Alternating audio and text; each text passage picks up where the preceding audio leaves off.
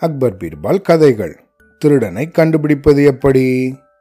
அக்பர் ஒரு நாள் பீர்பாலோட தோட்டத்தில் நடந்துட்டு இருந்தாராம் திடீர்னு அக்பர் தன்னோட வலது கை மணிக்கட்டை இடது கையால் அழுத்தி தேய்க்க ஆரம்பிச்சாராம் அவரோட மணிக்கட்டும் வீங்கி இருந்துதான். அதை பார்த்த பீர்பால் திடீர்னு சிரிக்க ஆரம்பிச்சிட்டாராம் நான் வழியால் துடிக்கிறேன் உனக்கு சிரிக்க தோணுதா பீர்பால்? அப்படின்னு கேட்டாராம் அக்பர். மன்னிக்கணும் பிரபு நான் ஏன் சிரித்தேன் அப்படின்னு சொல்கிறேன் அப்படின்னு சொல்லிட்டு அங்கே தோட்டத்தில் இருந்த எலுமிச்சம் செடியிலிருந்து ஒரு பழத்தை பறித்து அதை வெட்டி அதோட சாரை வீங்கின அந்த இடத்துல தடவி தேய்க்க ஆரம்பிச்சாராம். வலி கொஞ்சம் குறைஞ்ச மாதிரி இருந்துதான் அக்பர் சொன்னாரா எலுமிச்சை சாரை குழவி கொட்டின இடத்துல தடவினா வலி குறையும் அப்படிங்கிறது இன்றைக்கி தான் எனக்கு புரிஞ்சுது அப்படின்னு சொன்னாரா உங்களுக்கு அந்த உண்மை புரிஞ்சுது. எனக்கு இன்னைக்கு வேற ஒரு உண்மை புரிஞ்சுது. அதனால தான் நான் சிரித்தேன் அப்போவே அப்படின்னு சொன்னாராம் பீர்பால். அது என்ன? அப்படின்னு கேட்டாராம் அக்பர். பிரபு உங்களை பார்த்து நாங்கள் எல்லாரும் ரொம்ப பயபக்தியோட மரியாதை செய்கிறோம் ஆனால் ஒரு குழவி அவ்வளோ தைரியமாக வந்து உங்கள் மேலே பறந்து உக்காந்து உங்களை கொட்டிட்டு போயிடுத்தே அதை நினச்சி தான் நான் சிரித்தேன் அப்படின்னு சொன்னாராம் பீர்பால். நீ சொல்கிறது உண்மைதான். என்னோட அதிகாரம் எல்லாம் மனிதர்கள்கிட்ட தான் செல்லும். குளவி வண்டு எறும்பு இந்த மாதிரி சின்ன ஜீவராசிகள்லாம் என்னை கண்டு பயப்படுறது கிடையாது. ஏன்னா அதுங்க தங்களுக்கு ஏதாவது ஆபத்துன்னு தோணுச்சுனா மட்டும்தான் தற்காப்புக்காக சண்டை போடுறது. ஆனால் மனுஷங்க மட்டும்தான் ஆசை பொறாமை கோபம் அப்படின்னு மற்ற உணர்ச்சிகளால் தூண்டப்பட்டு மற்றவங்கள துன்புறுத்துகிறாங்க அந்த மாதிரி தப்பு பண்ணுறவங்கள தண்டிக்கிறது தானே என் கடமை? அப்படின்னு சொன்னாராம் அக்பர். அந்த மாதிரி பேசிட்டே போயிட்டு இருக்கும்போது அங்கே தோட்டத்தில் இருந்த ஒரு சின்ன கதவு பக்கத்தில் வந்தாங்களாம்.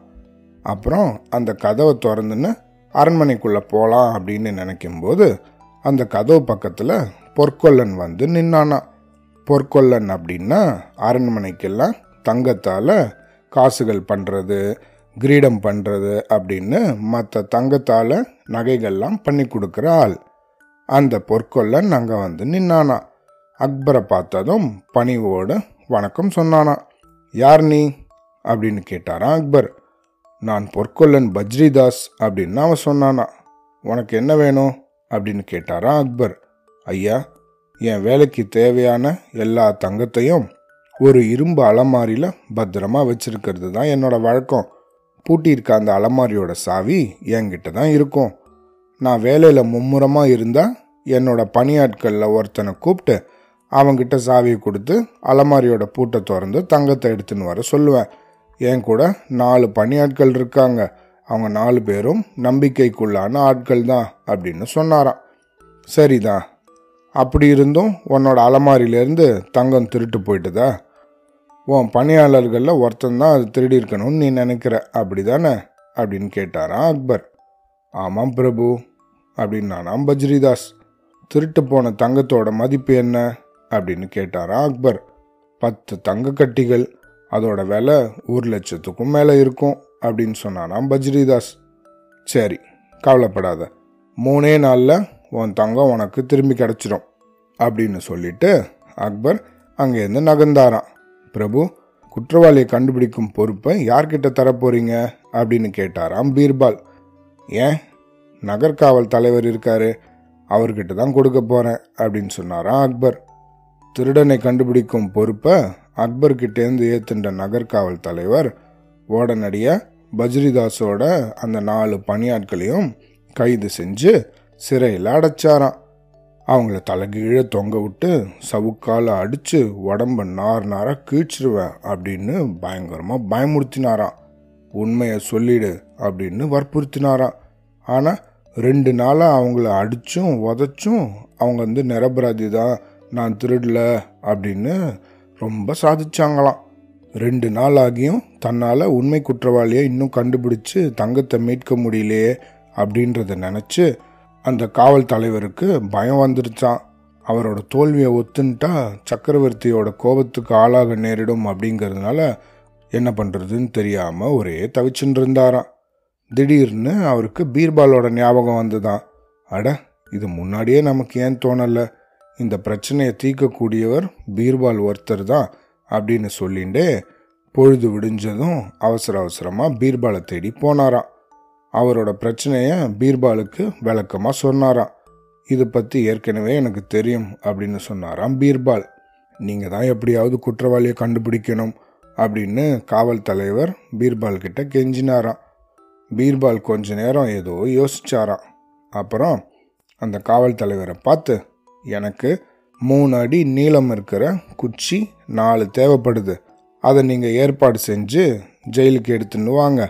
நான் இன்னும் ஒரு மணி நேரத்துக்கு அங்கே வந்து அந்த நாலு பேரையும் பார்க்குறேன் அப்படின்னு சொன்னாராம் அப்புறம் கொஞ்ச நேரம் கழித்து பீர்பால் சிறைச்சாலைக்கு போனாராம் அந்த காவல் தலைவரும் நாலு குச்சியையும் தயாராக வச்சிருந்து அந்த நாலு கைதியையும் கூட்டின்னு வந்தாராம் வா அடி வதங்கி போய் அந்த நாலு பேரும் பீர்பால் முன்னாடி வந்து நின்னாங்களாம் அவங்கள பார்த்த பீர்பால் உங்கள் எஜமான் பஜ்ரிதாஸோட அலமாரியிலிருந்து பத்து தங்க கட்டி காணாமல் போயிடுச்சு.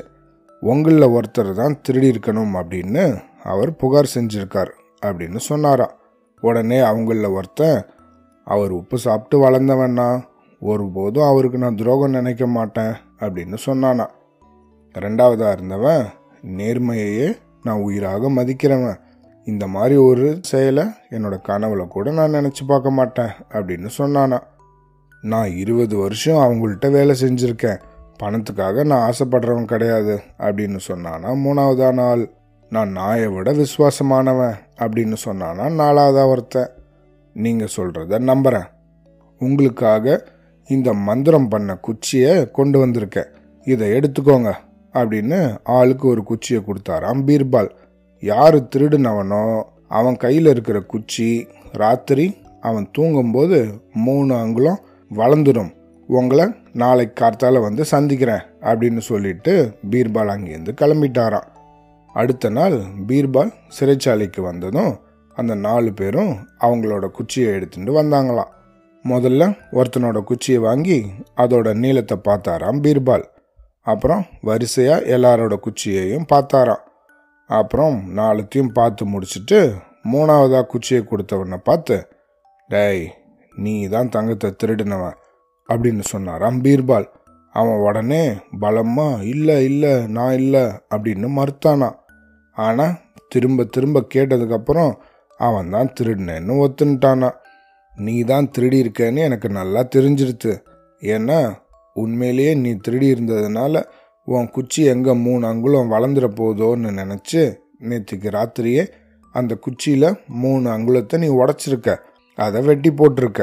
ஆனால் குச்சியில் மந்திரமும் இல்லை மாயமும் இல்லை. இதோ பார் மற்ற குச்சியோட உன் குச்சி குட்டையாக இருக்கு அப்படின்னு அந்த குச்சியை காமிச்சாராம்.